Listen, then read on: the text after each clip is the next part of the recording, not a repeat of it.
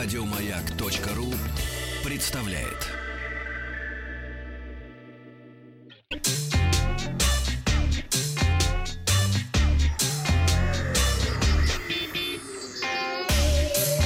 Страна Транзистория. Доброе утро. Вахтанг Махарадзе, новости высоких технологий. Ну, если уж вы спросили про Google Trips, Гадимарджозги назвали. Ну, в общем, Павел уже довольно подробно рассказал. Могу лишь добавить, что в новом приложении Google есть путеводители, которые помогают выбирать маршруты и по нему самостоятельно, в общем-то, следовать.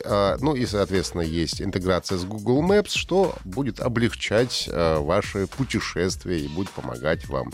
Они не являются статичными, маршруты будут изменяться в процессе. Ну и, в общем, в Google Trips полезное предложение для путешественников. Скачайте и попробуйте. Ну и сегодня в выпуске Xiaomi показали субфлагман. Acer представил необычный игровой ноутбук. Яндекс представил свои варианты названия московского метрополитена и питерского в том числе. И подробности грядущих дополнений игры Metro Exodus и бесплатной раздачи симулятора зимних видов спорта.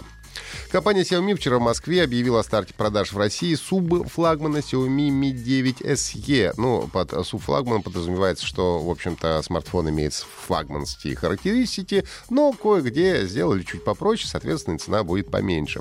Mi 9 SE был анонсирован в феврале этого года вместе с основным флагманом Mi 9 в Барселоне на выставке MWC 2019. Он получил большой безрамочный OLED-дисплей с диагональю 6 дюймов, разрешением Full HD+, и встроенным сканером отпечатков пальцев. Также есть функция разблокировки экрана по лицу. В качестве аппаратной платформы используем процессор среднего уровня Snapdragon 712 с 8 ядрами. Тройную камеру Mi 9 SE унаследовала от старшего брата. Основной сенсор Sony на 48 мегапикселей, 8-мегапиксельный телефотообъектив, 13-мегапиксельный широкоугольный с углом обзора 123 градуса. В общем-то, все потребности покрываются, так сказать, тремя объективами. Фронтальная камера на 20 мегапикселей с поддержкой функции искусственного интеллекта. Смартфон имеет две версии: 6 гигабайтами оперативной и 64 и 128 гигабайтами встроенной памяти. А что приятно, есть чип NFC для бесконтактных платежей, который довольно популярны в России. Mi 9 SE будет доступен в двух цветах. Это Ocean Blue и Piano Black. Цена модели с 64 гигабайтами составит 25 тысяч рублей. 128 тысяч рублей. В продаже смартфон появится 23 мая. Компания Acer представила на российском рынке игровой ноутбук Predator Triton 900. Основной особенностью его стал поворотный дисплей, позволяющий использовать компьютер в нескольких режимах. Запатентованная технология Ezel Aero Hinge позволяет менять положение 17-дюймового дисплея, обеспечивая 4 режима работы. И вот каких. Первый — это дисплей для совместного использования экрана с друзьями во время игровых сессий, Ezel для игр на сенсорном экране, классический режим ноутбука и режим планшета. А справа от клавиатуры расположен трекпэд, который позволяет в играх обойтись без использования мыши, хотя, конечно, с мышью все равно лучше.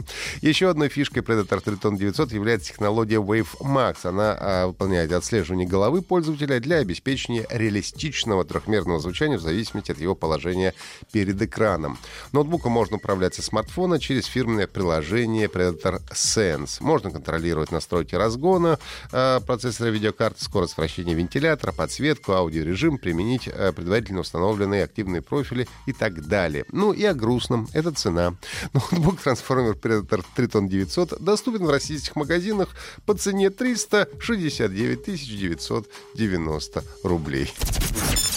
15 мая столичный метрополитен отметил свое 84-летие. По случаю Дня метрополитена аналитики компании Яндекс представили свои варианты смысловых названий станций московского метро. Результатом стала карта метро Москвы со станциями, названными в честь местных центров притяжения. Это музеи, торговые центры, парки и так далее.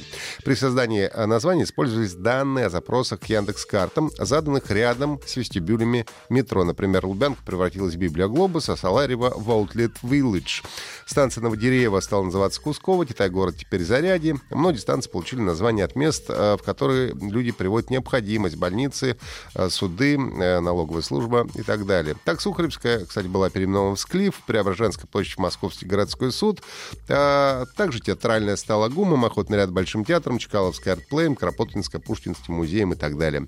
В Яндексе переделали карту не только московского, но и петербургского метро. Карта метро Москвы и Санкт-Петербурга с переименованными станциями доступна на сайте компании, а также последней версии приложения Яндекс.Метро вместе с обычными картами. Компании Deep Silver и Fire Games раскрыли подробности грядущих дополнений игры Metro Exodus, которые выйдут в 2019 году, то есть до конца этого года еще. Это будут две полноценные сюжетные кампании, рассказывающие новые истории уже знакомых по оригинальной игре персонажей.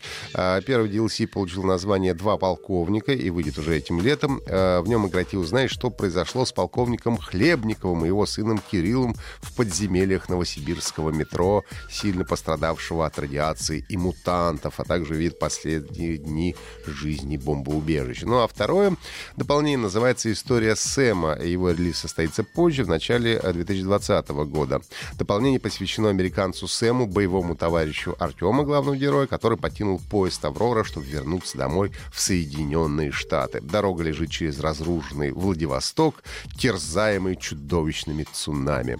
Это дополнение предоставит игрокам огромную новую открытую локацию. Пакет дополнений доступен для предзаказа на всех платформах. Но компания Ubisoft раздает симулятор зимних видов экстремального спорта STEEP в собственном лончере. Для того, чтобы бесплатно получить игру, нужно зарегистрировать учетную запись в Uplay, войти в магазин и нажать кнопку «Добавить игру в корзину» и оформить заказ. Тогда игра станет вашей. В игре предлагается изучить горные массивы открытого мира, выбирая из 4 способов передвижения: лыжи, вингсьют, сноуборд или параплан. Игра вышла оригинальная 2 декабря 2016 года для компьютеров PlayStation 4 и Xbox One. В Steam игра имеет рейтинг 94%. Акция продлится до 21 мая, поэтому нужно поторопиться. Это все на сегодня. Подписывайтесь на подкаст Transistori на сайте Маяка и в iTunes. Еще больше подкастов на радиомаяк.ру.